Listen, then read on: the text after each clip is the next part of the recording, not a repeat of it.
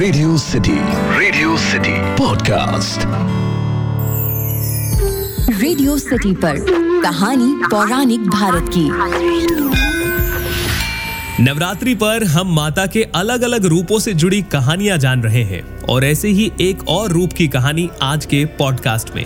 Radio city पर मेरा नाम है अखिल और आप सुन रहे हैं कहानी पौराणिक भारत की। ये एक ऐसा पॉडकास्ट है जहाँ मैं आपके लिए रामायण, महाभारत, पुराण, लोकगीत लोक कथाओं से ऐसी कहानियाँ लेकर आता हूँ, जिनके बारे में ज़्यादातर लोग नहीं जानते।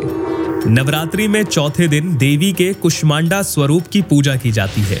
अपनी मंद, हल्की हँसी के द्वारा ब्रह्मांड को उत्पन्न करने के कारण इस देवी को कुष्मांडा के नाम से संबोधित किया गया। कुष्मांडा माता की आठ भुजाएँ हैं, इसीलिए अष्टभुजा भी कहलाई गई। इनके सात हाथों में कमंडल, धनुष, बाण, कमल पुष्प, अमृतपूर्ण कलश, चक्र और गदा है। आठवें हाथ में सभी सिद्धियों और निधियों को देने वाली जपमाला है। इस देवी का वाहन सिंह है। आइए आपको माँ कुष्मांडा की एक कहानी सुनाता हूँ। पौराणिक कथा के अनुसार, जब सृष्टि नहीं थी, चारों तरफ़ अंधकार ही अंधकार था। तब इस देवी ने अपने हास्य से ब्रह्मांड की रचना की। इसीलिए इसे सृष्टि की आदि स्वरूपा या आदि शक्ति कहा जाता है। इस देवी का वास सूर्य मंडल के भीतर लोक में है। सूर्य लोक में रहने की शक्ति केवल इन्हीं में है। इसीलिए इनके शरीर की कांति और प्रभा सूर्य के भांति तेज है। इनका तेज दस दिशाओं में अलौकिक है। ब्रह्मांड में सभी वस्तुओं और प्राणियों में इन्हीं का तेज व्याप्त है।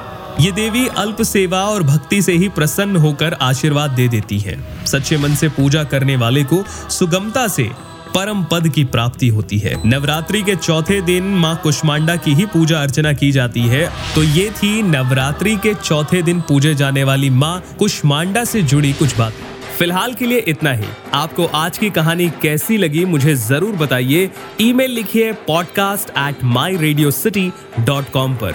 यानी P O D C S T at the rate com और इंस्टाग्राम पर भी आप मुझे बता सकते हैं। मेरा इंस्टाग्राम हैंडल है at the rate R J Akhil तब तक के लिए सुनते रहिए रेडियो सिटी रग रग में दौड़े सिटी रेडियो सिटी पर कहानी पौराणिक भारत की।